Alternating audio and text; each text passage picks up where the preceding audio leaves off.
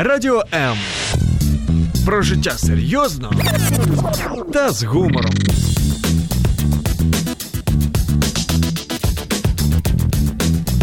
Радіо М.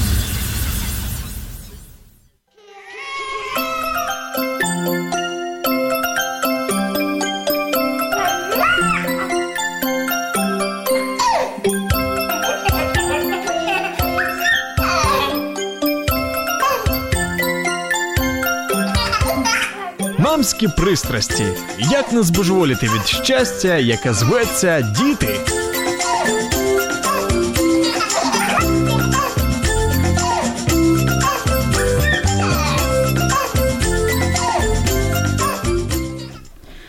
Говорят, что самый сильный аргумент в разрешении споров и прекращении конфликтов – это сковородка.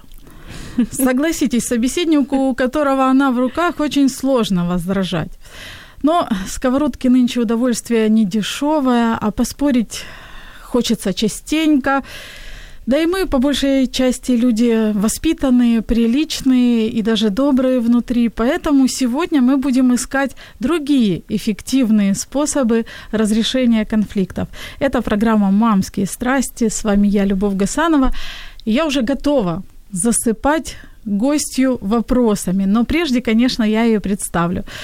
Сегодня у нас Елена Кольная-Данилюк, психотерапевт, психолог и мама троих детей, двух девчонок и одного парня четырехлетнего, правильно ли? Правильно, все, да. Здравствуйте, а, дорогие наши телезрители и слушатели наши. Очень приятно, что сегодня мы будем действительно говорить об очень важной теме, потому что эта тема касается всех нас, э, независимо от того, мы родители или э, мы муж с женой, или мы просто э, сотрудники где-то на работе. Хотим мы этого или не хотим, конфликты происходят, они неизбежны, и очень э, действительно важно уметь правильно выходить из конфликтных ситуаций и понимать вообще для чего, почему и как это делать. Ну, Лен, знаешь, я, честно говоря, очень рада, что именно ты сегодня в эфире. Знаешь почему? Потому что я воспитывалась в семье, где было трое детей. И я знаю, что такое конфликты между детьми, и что редко получалось нам сидеть и разговаривать, разве что когда нам уже стукнуло хорошо за 18 и за 20. А до этого простые споры, они обычно перерастали в драку. У тебя трое детей. Я надеюсь, что психологам тоже ничего земное, так сказать, не чуждо, и ты сможешь поделиться своим собственным опытом, как ты справляешься э, в таких э, со взрывами так скажем, эмоциональными своих детей. Я могу сказать, что мы с вами просто поменялись ролями, потому что я наоборот, я росла единственным ребенком в семье, и поэтому а, конфликты между детьми внутри семьи со своей стороны лично мне были незнакомы, потому что, ну, разве что мы жили с двоюродной сестрой долгое время вместе, и там я могла ощутить этот опыт а, с лихвой иногда даже. Вот. А то, что да, да, у меня трое деток, и, безусловно, независимо от того, а, ты не можешь быть все время в состоянии дзен, это нормально, психологи, они тоже люди, и мы себе это очень часто повторяем, поэтому дети, безусловно, конфликтуют, конечно, у них бывают ссоры, у них бывают какие-то скандалы, э, которые иногда удается погасить достаточно мирным путем, да, иногда это э, приходится какие-то другие уже меры принимать, но Опять же таки, я хочу сказать, что большая иллюзия думать о том, что конфликты э, можно полностью избежать.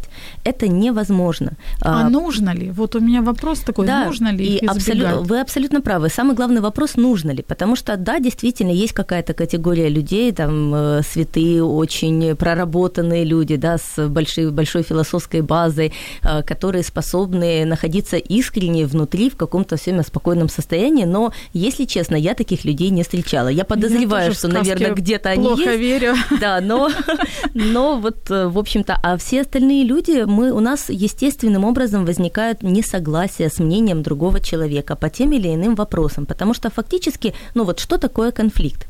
Это когда твоя точка зрения не совпадает с точкой зрения другого человека. И неважно, он маленький, большой, там, он начальник или он твой подчиненный, у вас не совпали точки зрения, и на этой почве можно, может дальше развиваться та или иная ситуация, которая, если заходит уже за какие-то рамки, называется конфликтом. Потому что если она не заходит за какие-то рамки, то это может быть просто диалог, mm-hmm. в котором рождается истина, да. А, но если мы уже понимаем, что эмоции зашкаливают, и мы в какой-то момент переступаем черту, то возникает конфликт, потому что мы переходим границы другого человека, позволяем себе больше, mm-hmm. и, соответственно, тут уже возникает вопрос, как я дальше себя буду вести, если я это осознал, как будет отвечать мне другой человек. И наша задача научиться самим реагировать правильно на ситуацию, когда переступают наши границы, когда мы видим, что наш оппонент не может справиться со своими эмоциями, и тема для него болезненна, остра, или, или он просто не может справиться со своими эмоциями научить этому наших детей и, соответственно, научиться правильно себя вести, когда мы сталкиваемся с таким, такой ситуацией со стороны другого человека и со стороны самого себя. Вот как раз об этом мы сегодня и будем говорить. Дорогие радиослушатели, если у вас есть вопросы к нашей гости, вы можете их задавать. Э, каким способом? Очень простым. Сегодня все продвинутые, у всех есть социальные сети. Я смотрю, что нас очень многие смотрят и подключились к нашему эфиру. Вы можете нам писать комментарии под э, стримом на странице Радио М в Фейсбуке, либо же на странице Любовь Гасанова. По определенным техническим причинам сегодня звонки, к сожалению, невозможны на данный момент. Поэтому мы приносим извинения за такой дискомфорт, но думаю, что Facebook нам в помощь, и он нам поможет. Пишите ваши вопросы, и я с удовольствием их прочту. Лен, Конфликты. Давай, наверное, сначала поговорим о конфликтах между родителями и детьми. Я думаю, что да, потому что у нас все-таки мамские страсти, да. поэтому, конечно, мы будем благодарны, если зрители э, дадут нам понять, какая тема для них наиболее актуальна сейчас, э, в данный момент. Возможно, это конфликты между мужем и женой, да, или какие-то с посторонними детьми, детская площадка, такое придём. поле раздора. Детская Но... площадка, да. вот все это у нас есть, и, конечно, если радиослушатели будут писать то, что их волнует, и приоритет это, конечно, вопросы наших радиослушателей. Тем более, что для наиболее активных у нас приготовлены подарки, как всегда, традиционно, не меняем, так сказать, наших правил и привычек. От издательства «Виват» у нас сегодня будет разыгрываться замечательная книга. По моему субъективному мнению, эта книга должна быть настольной у каждого родителя, причем независимо, э, сколько лет вашему ребенку. Автор ее Людмила Петрановская называется «Таемная опора». И, конечно же, от бренда натуральной косметики «Успех» мы будем разыгрывать расслабляющий массаж для лица, либо же масочку для лица. Это уже на выбор того, кому сегодня повезет больше всего. Поэтому пишите, с удовольствием участвуйте, а мы, собственно говоря, приступим. Вот когда мы говорим о конфликтах между детьми и родителями, очень часто можно услышать от родителей, что ребенок делает мне на зло. Вот он маленький, я ему говорю, не делай, а он на меня смотрит – и делает. Я там его прошу, не, би, не, ну, не бей меня, а mm-hmm. он берет и бьет. Вот он специально это делает. Правда ли то, что дети делают... Ну, я даже по Ване по своему э, смотрю, и иногда ему говорю, сынок, не делай, мне там неприятно. А он так смотрит на меня, и вот и, пожалуйста, получи, мама, еще, и еще тебе, пожалуйста. Вот э, и реально ощущение такое, что ребенок это делает специально. Некоторые психологи говорят, что нет, дети специально не делают не конфликтуют. Я хочу сказать, что очень, истина? да, очень важно понимать, во-первых, что такое назло, потому что назло для а, ребенка с точки зрения ребенка и назло с точки зрения взрослого человека это разные вещи. Понимаете, если взрослый человек воспринимает назло то, что есть какой-то коварный план довести меня до точки какой-то X, да, то я не думаю, что у детей, вот и, ну, я уверена в том, что у детей нету такого коварного плана, они заранее не встают и не прописывают себе на бумаге, какая должна Чего быть последовательность сегодняшних действий, да, для того, чтобы понять, а на что еще способна особенно мама в гневе. Ну, да, да. Вот, поэтому на зло это зависит э, у детей. Это зависит от того, во-первых, какого возраста дети. Потому что если э, мы берем, допустим, это будет э, так называемый кризис трех лет, да, который сейчас возникает намного раньше, это может быть там уже начало в 2,2, в зависимости от того, насколько активен ребенок, и фактически он заканчивается примерно в 4 года, то э, ребенок не делает на зло, он проверяет границы. И таким образом он формирует свои границы. Он э, проверяет свою силу, он пробует на прочность родителей, он пробует, что я могу, до какого предела я могу дойти. И, соответственно, в этот момент задача родителей показать ему, что вот здесь твоя свобода, а вот за эти рамки заходить нельзя. И да, вы знаете, ну, как бы сколько бы ни было консультаций, сколько бы ни было вообще, на самом деле, передач на эту тему, все ждут волшебной таблетки, что там трехлетнему ребенку в разгар истерики, когда в магазине он увидел какую-то там потрясающую интересную игрушку, можно сказать что-то вот такое вот и с таким умным видом, что он успокоится здесь, сейчас, сразу, и ты будешь чувствовать себя просто гуру психологии. Но это невозможно, потому что э, эмоции, они э, не могут прекратиться вот так вот просто А что словами. возможно? Возможно, возможно понять, что это процесс, Возможно, понять, что да, нам надо набраться терпения. Возможно, понять, что моя задача сейчас э, научить этого маленького человека тому, что у каждого человека есть его порог допустимого, что ты можешь и э, ты действительно можешь повлиять на ход событий, твое действие, твое слово, оно значимо в этом мире, потому что формируется уверенность в себе, формируется возможность «я могу». Вот поэтому так важно допустим, вот такая извечная ссора родителей и детей, когда мы куда-то спешим, и дети начинают, вот я не хочу, я это не одену, я сам оденусь, да, и поэтому вот даже в этих моментах мы понимаем, что тут нет угрозы жизни, тут нет каких-то, никто не переступает наши границы, да, нас никто там не обзывает, нас никто не унижает, ребенок не позволяет себе такие вещи, которые, ну, действительно не стоит допускать. И имеет смысл подготовиться к этому и действительно немножко раньше начинать собираться, позволять ему это делать самому или понять, что, ну, как бы я не любил пунктуальность, но да, на какой-то период я должен быть гибким и понимать, что у меня дети, и окружающие тоже должны понимать, что у меня дети. А это значит, что э, я не распоряжаюсь своим временем самостоятельно на 100%, потому что вот э, такие кризисные моменты в возрасте детей, они очень важны. И на самом деле, да, иногда нам кажется, что это длится вечно, но это длится вечно только в том случае, если мы грамотно не проходим эти кризисы. Поэтому родителям надо понимать, что да, э, будет сейчас какой-то накал, который мне надо выдержать. И в первую очередь я должен позаботиться с этой точки зрения о своем ресурсе, для того, чтобы я смог подать ребенку достойный пример.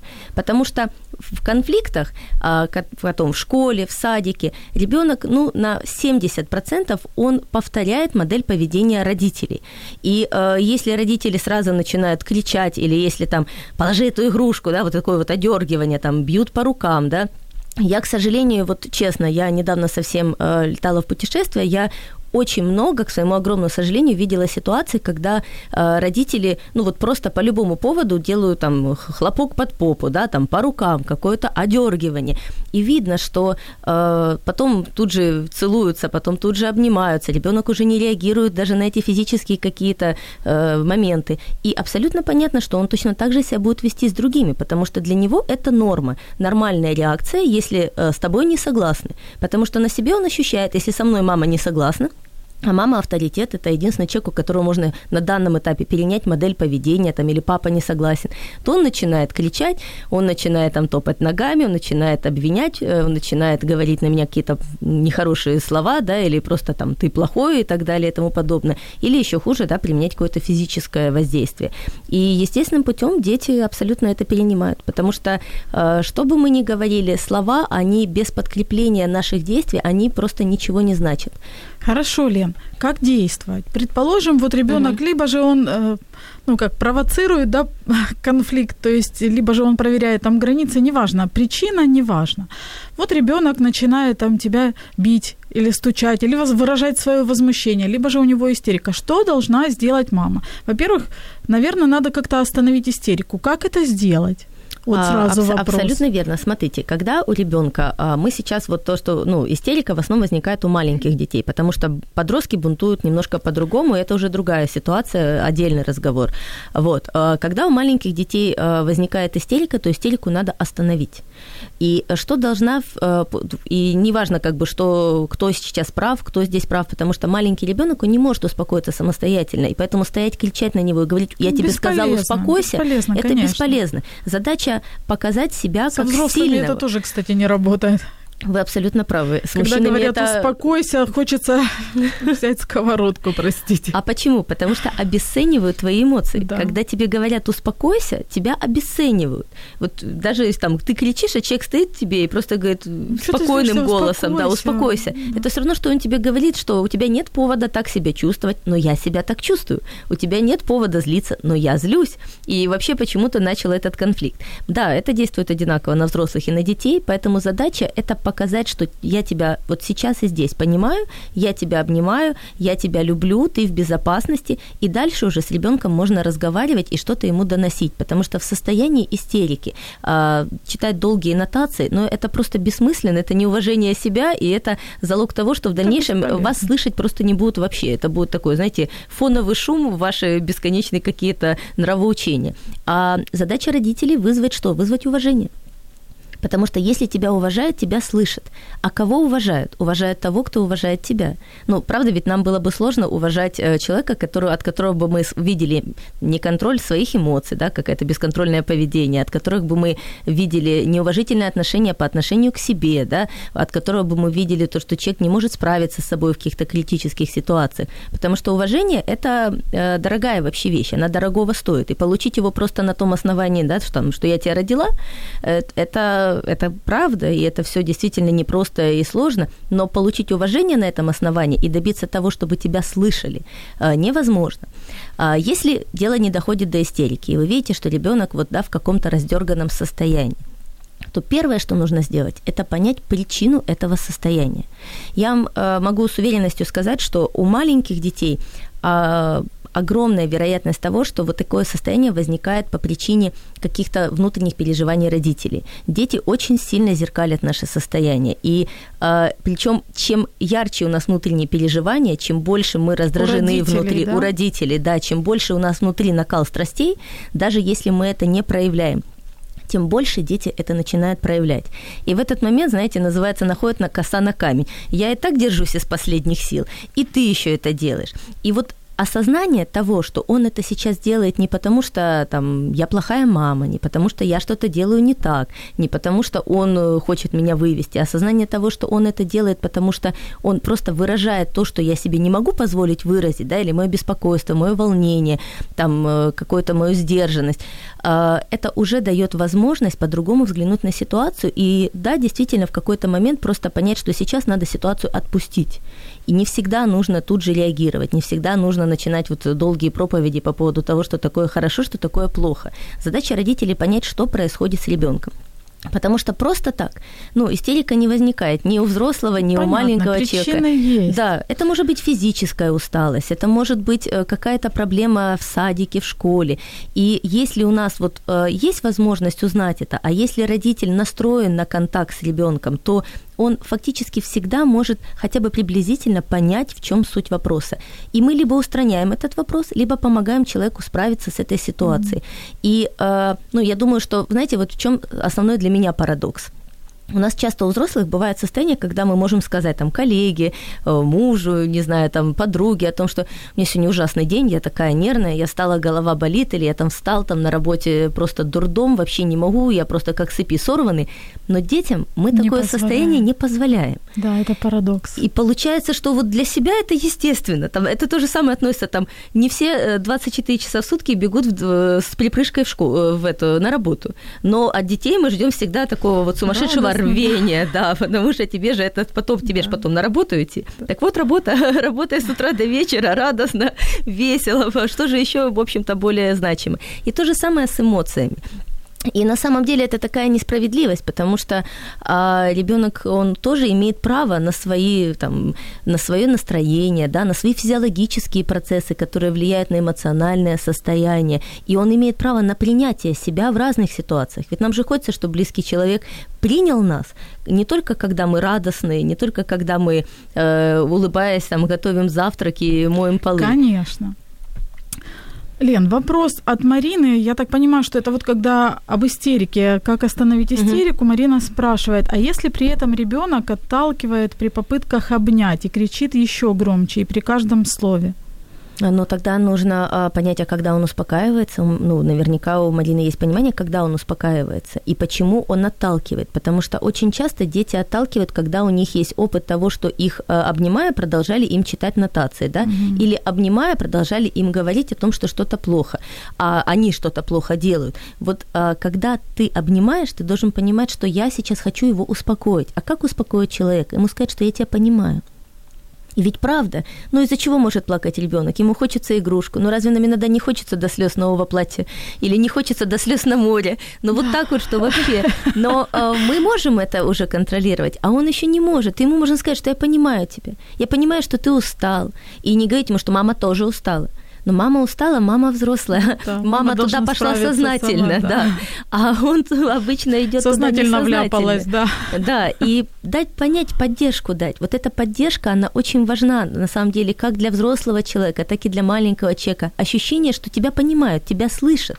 Mm-hmm. Ты есть, ты, э, ну, как вот на тебя реагируют, и твои эмоции, они понятны, приемлемы. Вот. И э, когда уже ребенок успокаивается, только потом можно начинать э, с ним вести диалог. Да, безусловно, есть дети, у которых очень э, ну, так эмоционально проходят кризисные периоды, которые могут там падать э, на пол, стучать ногами и руками. Но э, до определенного возраста, вот фактически там до трех с половиной, до четырех лет, это норма, если ребенок mm-hmm. может так сделать. Да, это он более эмоционален. То есть родители выдыхаем, все в порядке, если у вас ребенок до четырех лет, он себе это может позволить. Ну, в два с половиной года это, это ситуация, которую можно видеть очень часто. И, ну вот хорошо, и возникает вопрос, а что делать? А обычно что делать? Ну, стоять, кричать рядом с ним вместе? Нет смысла. Мы уже, да, мы уже это обсудили, что нет смысла стоять, кричать. У меня, кстати, вот Ваня, он, когда э, в моменты истерики, он иногда может сказать, мама, уйди, мама, уйди. Я говорю, ну хорошо, сынок, я уйду, если ты хочешь сам побыть. Я вот тут буду рядом, если тебе моя помощь нужна будет. И вот буквально там пару секунд мама, и все, тогда уже идет контакт. Вот и мне иногда кажется, что ему важно, чтобы Внимание. я приняла, да. если он хочет быть один, чтобы я это приняла и не настаивала, и не говорила.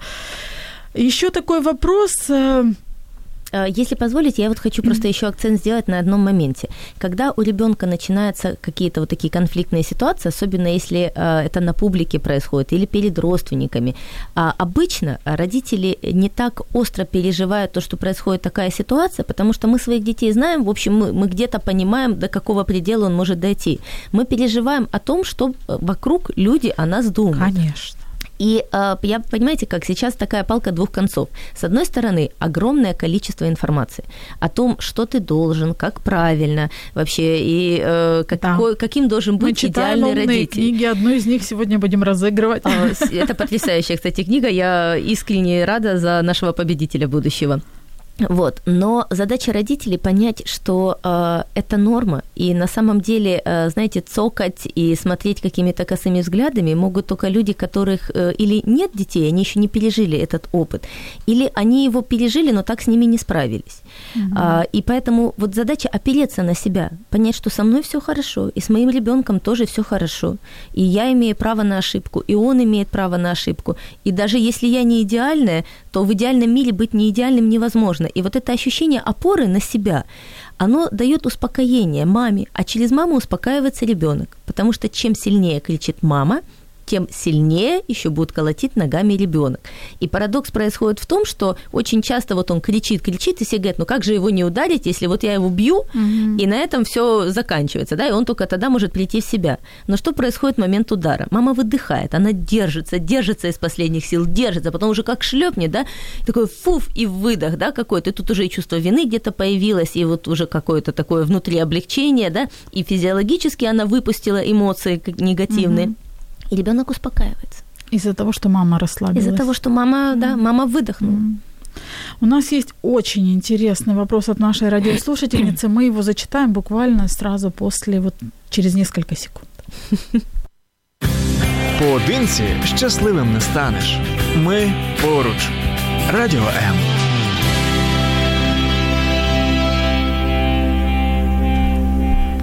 Это программа «Мамские страсти». И сегодня у нас в студии действительно страсти, потому что мы с Еленой Кольная-Данилюк, психологом и психотерапевтом, разговариваем о конфликтах. И вот вопрос от Ольги. Она спрашивает, а если ребенок совсем не конфликтный, это плохо? Это прекрасно. Это, это просто замечательно. Да? И э, вы знаете, я действительно, ну как бы, во-первых, порог конфликта у всех разный. И э, не всегда дети с таким же порогом конфликта, как э, конфликтности, как у родителей, да, но э, в основном, если в семье принято спокойно выяснять отношения, это все зависит от э, э, насколько ярко проявлены эмоциональные особенности у человека, да, от темперамента человека, от его личностных характеристик. И я знаю лично семьи, в которых люди вообще не кричат в которых мама с папой способны спокойно выяснять отношения. И дети тоже, они учатся этому, они не всегда точно так же способны спокойно выяснять отношения, но в основном они не конфликтуют, и, потому что они не видят перед собой примера и не понимают, зачем. Они видят пример, как можно выяснить любой вопрос и разрешить любой конфликт. Но а, в этом случае есть тоже своя опасность, потому что а, если ребенок привык дома защищаться, и он знает, что такое защищаться, особенно если это многодетные семьи, то он легче справляется с нападками извне.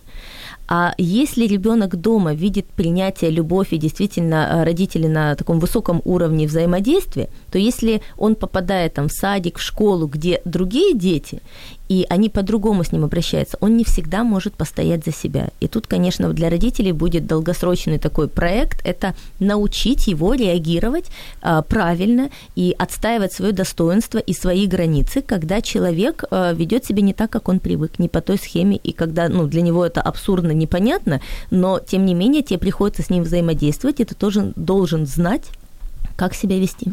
Лен, а вот часто родители говорят, дай сдачу, когда кто-то, вот мы уже переходим, например, к фазе, когда угу. взаимоотношения со сверстниками, да, если один обижает другого, другой говорит, дай сдачу. Вот по твоему мнению, это окей или не совсем? А, по моему мнению, а, если честно, все зависит от ситуации. Mm-hmm. Потому что, а, знаете, вот э, мне очень нравится, если брать боевые искусства, я когда-то сама занималась айкидо, там есть два основных таких правила. Это никогда не нападать первым и использовать силу противника. Mm-hmm ты не проявляешь агрессию, ты всегда защищаешься, и э, ты никогда не, дел... не даешь больше сдачи, чем тебе дали взамен. Ты используешь силу противника, соответственно, ну, как бы его силы, его обезоруживаешь. Поэтому, а, да, в жизни бывают ситуации, естественно, в идеале мы э, должны научить наших детей э, уметь в любой ситуации объяснять то, что они хотят словами, уметь постоять за себя словами, и в этом наша задача. Э, есть небольшие такие правила, которые я хочу озвучить, и которые, я думаю, ну, помогут и взрослым, и детям, когда идет конфликтная ситуация. Очень важно говорить о себе, во-первых, потому что если мы начинаем любой разговор, выяснение конфликта с «ты», а мы его в основном начинаем с «ты», то наш Привычка. оппонент уже готов э, нас не слышать, а готов обороняться.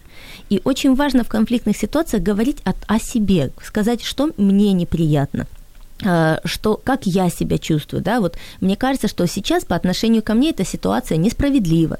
Я чувствую, что э, сейчас э, мне неприятно от того, что происходит, мне больно говорить о себе, и тогда человек способен слышать, потому что если мы начинаем, что ты так сделал, ты, ну, как бы ты уже обвинительная позиция, то диалога не будет, а задача конфликта прийти к какому-то разрешению, когда обе стороны смогут высказать свои позиции и найти какую-то точку соприкосновения это мы уже говорим о взрослых больше, а вот о детях, как их учить, когда они между собой? Да, во-первых, им показывать пример свой, потому что, как mm-hmm. мы говорили, они э, все равно возьмут с нас пример. И э, объяснять, что любую ситуацию стоит сначала объяснить, чего ты хочешь, mm-hmm. и э, дать возможность другому сказать, чтобы он был услышан. Но если у детей зашкаливают эмоции, и на тебя налетают с огромной силы, и тебя начинают бить, то ты должен уметь защищаться.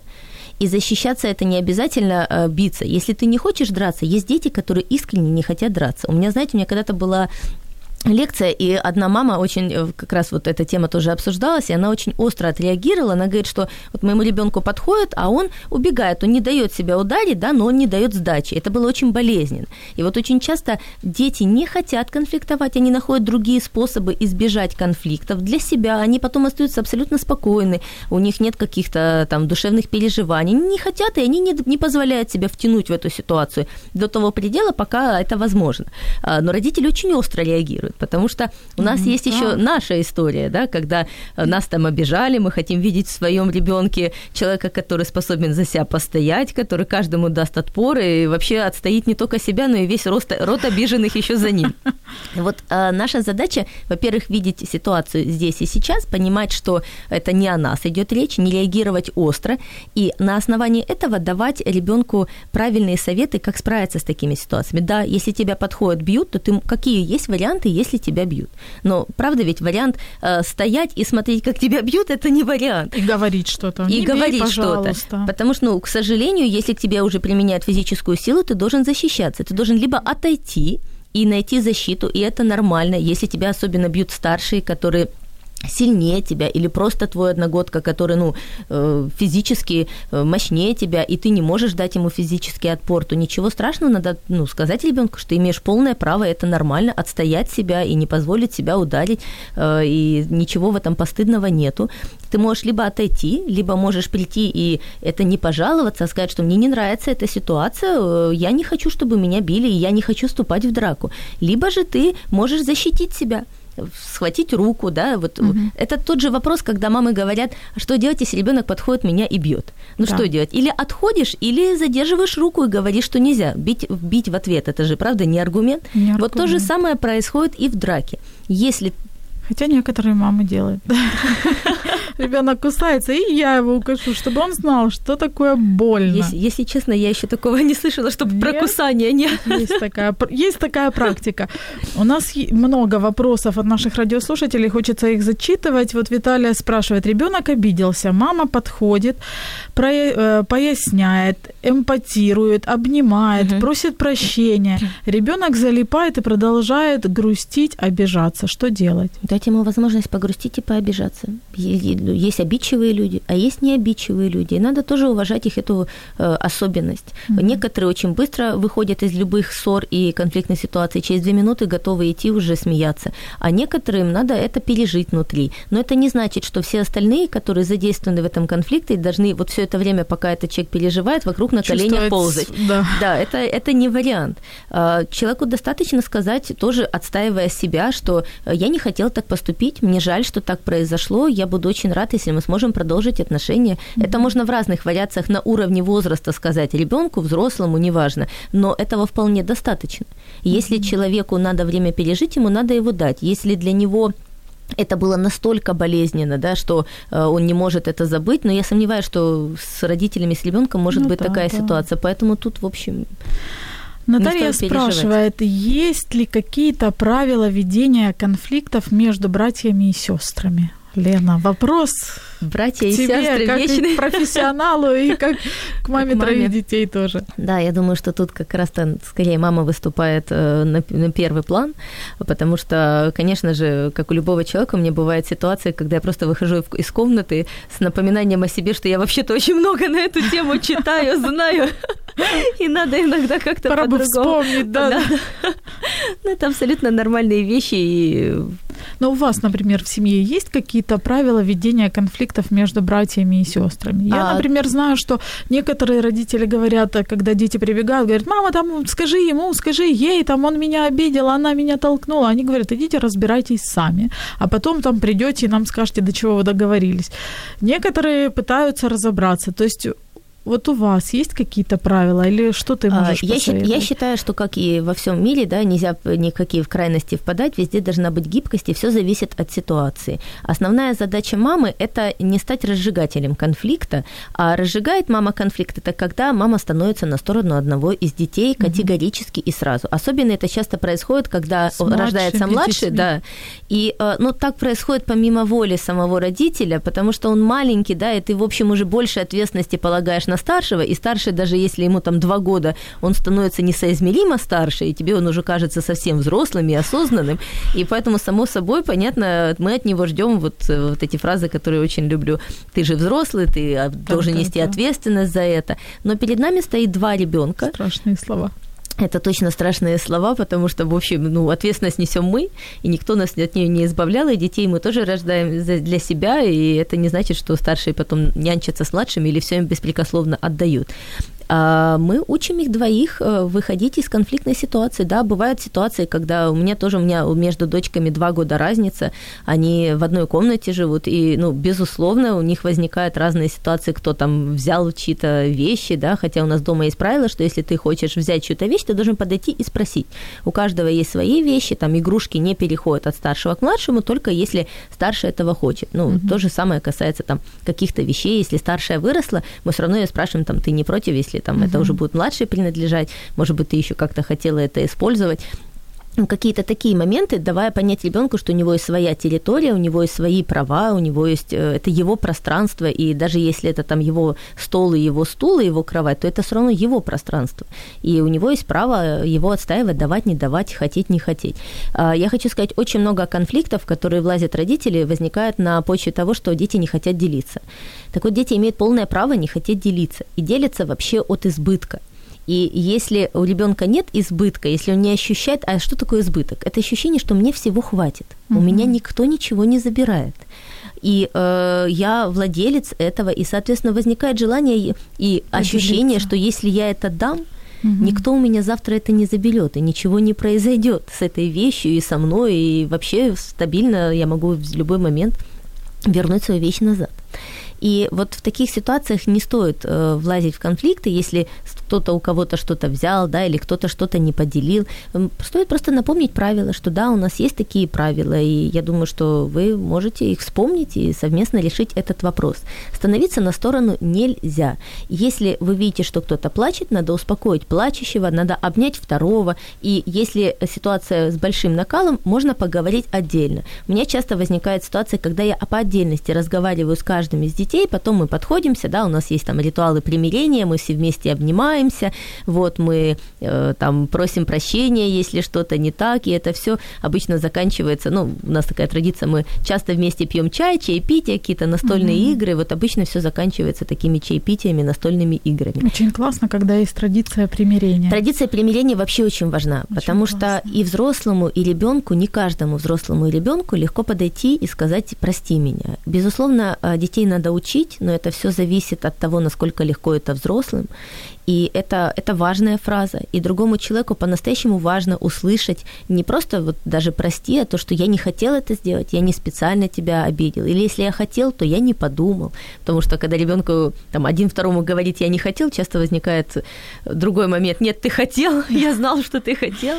Я, я не подумал. по твоим глазам, что ты да, хотел. и задача родителя в этот момент помочь им помочь подобрать слова, показать, как это может быть, выступить э, э, в роли человека, который э, показывает, как правильно это сделать. Если увидите, что один мнется, не может сказать, то можно сказать, ты, наверное, это хочешь сказать, проговорить mm-hmm. эту, эти вещи, дать ему возможность выговориться, начать первым, ничего страшного в этом нет.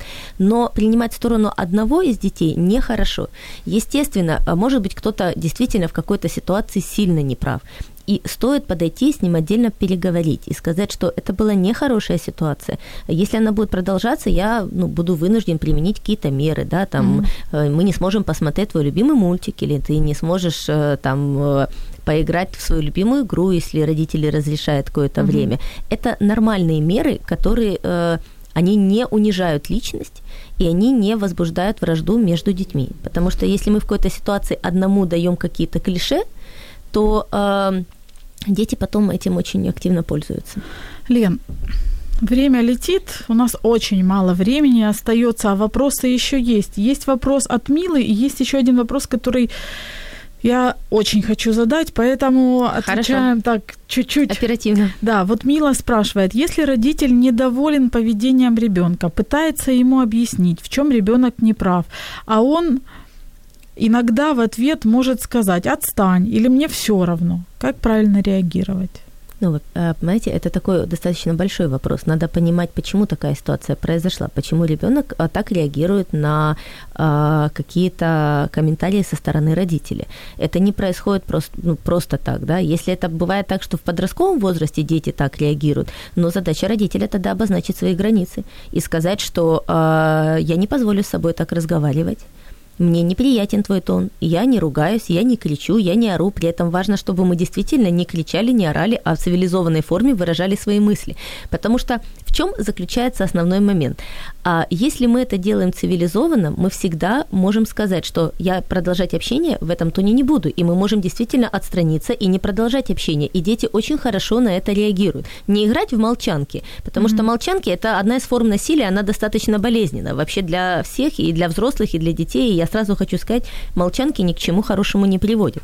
Надо обозначить, что происходит, почему я на тебя обижен, и почему я не хочу продолжать общение в таком тоне. Но с удовольствием пойти на контакт, если ребенок придет и извинится. Вот. Mm-hmm. И это один из хороших механизмов, э, когда вы, э, к родителю есть неуважительное отношение. А в момент, вот, когда мы поставили такую э, свою границу, надо подумать, почему возникло такое неуважительное отношение. Потому что если оно возникло, потому что мы себе позволяем тоже лишнее в каких-то моментах, то надо начать работать над этим параллельно. И неплохо было бы сказать ребенку, обозначить, что я тоже иногда э, неправильно себя веду, я над этим работаю, и мы с тобой можем это делать вместе, но я остаюсь твоим родителем, и я очень прошу, чтобы ты меня слышал в тех или иных ситуациях. Важно, вообще для родителя важно уметь подходить и говорить ребенку, если мы действительно э, тоже перегнули палку. Mm-hmm. Не делать вид, что я старше, поэтому я всегда прав, а сказать. Но сказать это без вот этого унизительного чувства, да, что все, крах, я плохой папа, я плохая мама, и теперь ничего не изменить. А сказать это с позиции, что я человек, и я тоже ошибаюсь, ошибаюсь, но у меня есть силы признать свою ошибку. И я могу тебе об этом сказать. Но это не значит, что ты мне сядешь на голову. И вот, вот этот момент очень важен. Угу. У меня вопрос вот такой. Э, я когда-то, когда-то одна приятельница мне рассказала историю о том, как на детской площадке один там папа пытался заступиться за свою девочку и стал орать на ее сына маленького, там, три mm-hmm. или там четыре годика. То есть он на него орал, ругался, там, говорил всякие гадости. Она стала между этим мужчиной и, ну, то есть между ребенком и стала преградой и пыталась там ему что-то говорить. Но ситуация потом разрулилась более-менее, ну то есть мужчина потом пришел в себя и извинился, но э, как вообще реагировать, когда вот происходит нечто подобное? Потому что ну, все родители разные, у всех Абсолютно э, верно. все по-разному решают конфликты, опять-таки то, о чем мы говорим. И у нас буквально там пару минут. А, спасибо большое, очень важный вопрос. Я хочу сразу сказать, что и для себя, чтобы мы это отметили по отношению к своим детям, что э, вообще в идеале а, взрослый должен общаться со взрослым, если речь идет о маленьких детях. Безусловно, если один маленький ребенок там сейчас лопатой по голове бьет вашего ребенка, то вы можете подойти у него него взять лопатку или забрать своего ребенка и сказать, что не делай так, пожалуйста, да, но начинать читать ему нотации, начинать его воспитывать на площадке и говорить с маленьким э, без присутствия его родителей, это не экологично mm-hmm. и это не этично, потому что как минимум мы не в равных позициях, он ничего не может ответить, и э, ну, этим самым мы проявляем э, свою некомпетентность, и ну, часто очень родители свою агрессию так проявляют, да, и это уже вообще не идет ни в, какую, ни в какие рамки. Задача родителей на площадке площадке. Это уметь защитить своего ребенка, если речь идет о каком-то физическом воздействии, а, помочь ему найти компромисс, если он виноват, да, и а, помочь ему понять, как, как решить такие ситуации, подойти вместе с ним, извиниться, да, если он категорически отказывается, родитель должен все равно взять его, подойти, сказать, что мы извиняемся, что произошла такая ситуация, вот, но там и дальше уже объяснить, что нам там просто очень понравилась ваша игрушка, там, но в следующий раз мы принесем, поделимся своей игрушкой. Что да? делать с неадекватным взрослым? С неадекватным взрослым. А что мы можем сделать неадекватным взрослым, вот как взрослые? Мы... Сковородка.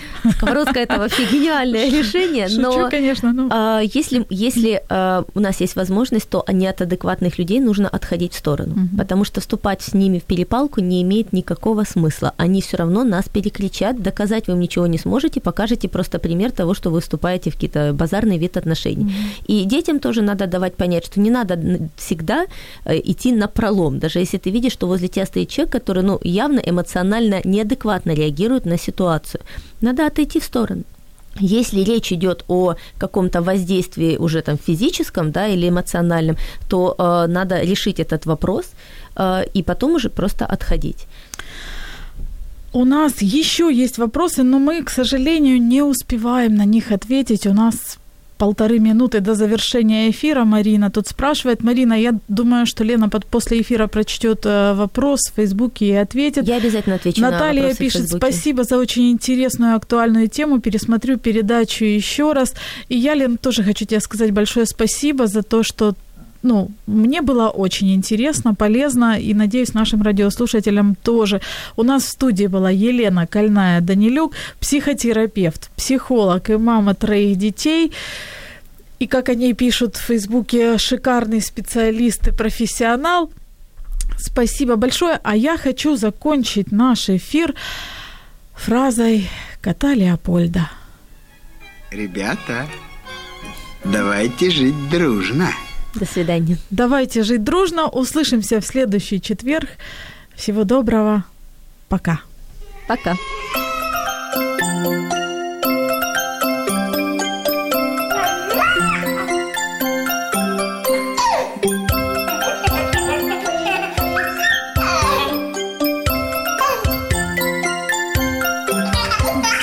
Мамські пристрасті. Як не збожеволіти від щастя, яке зветься діти.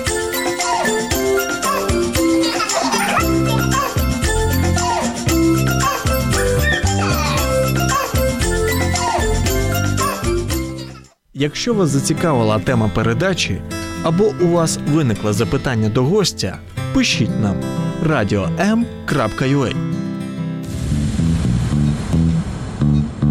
Радіо М. Про життя серйозно та з гумором.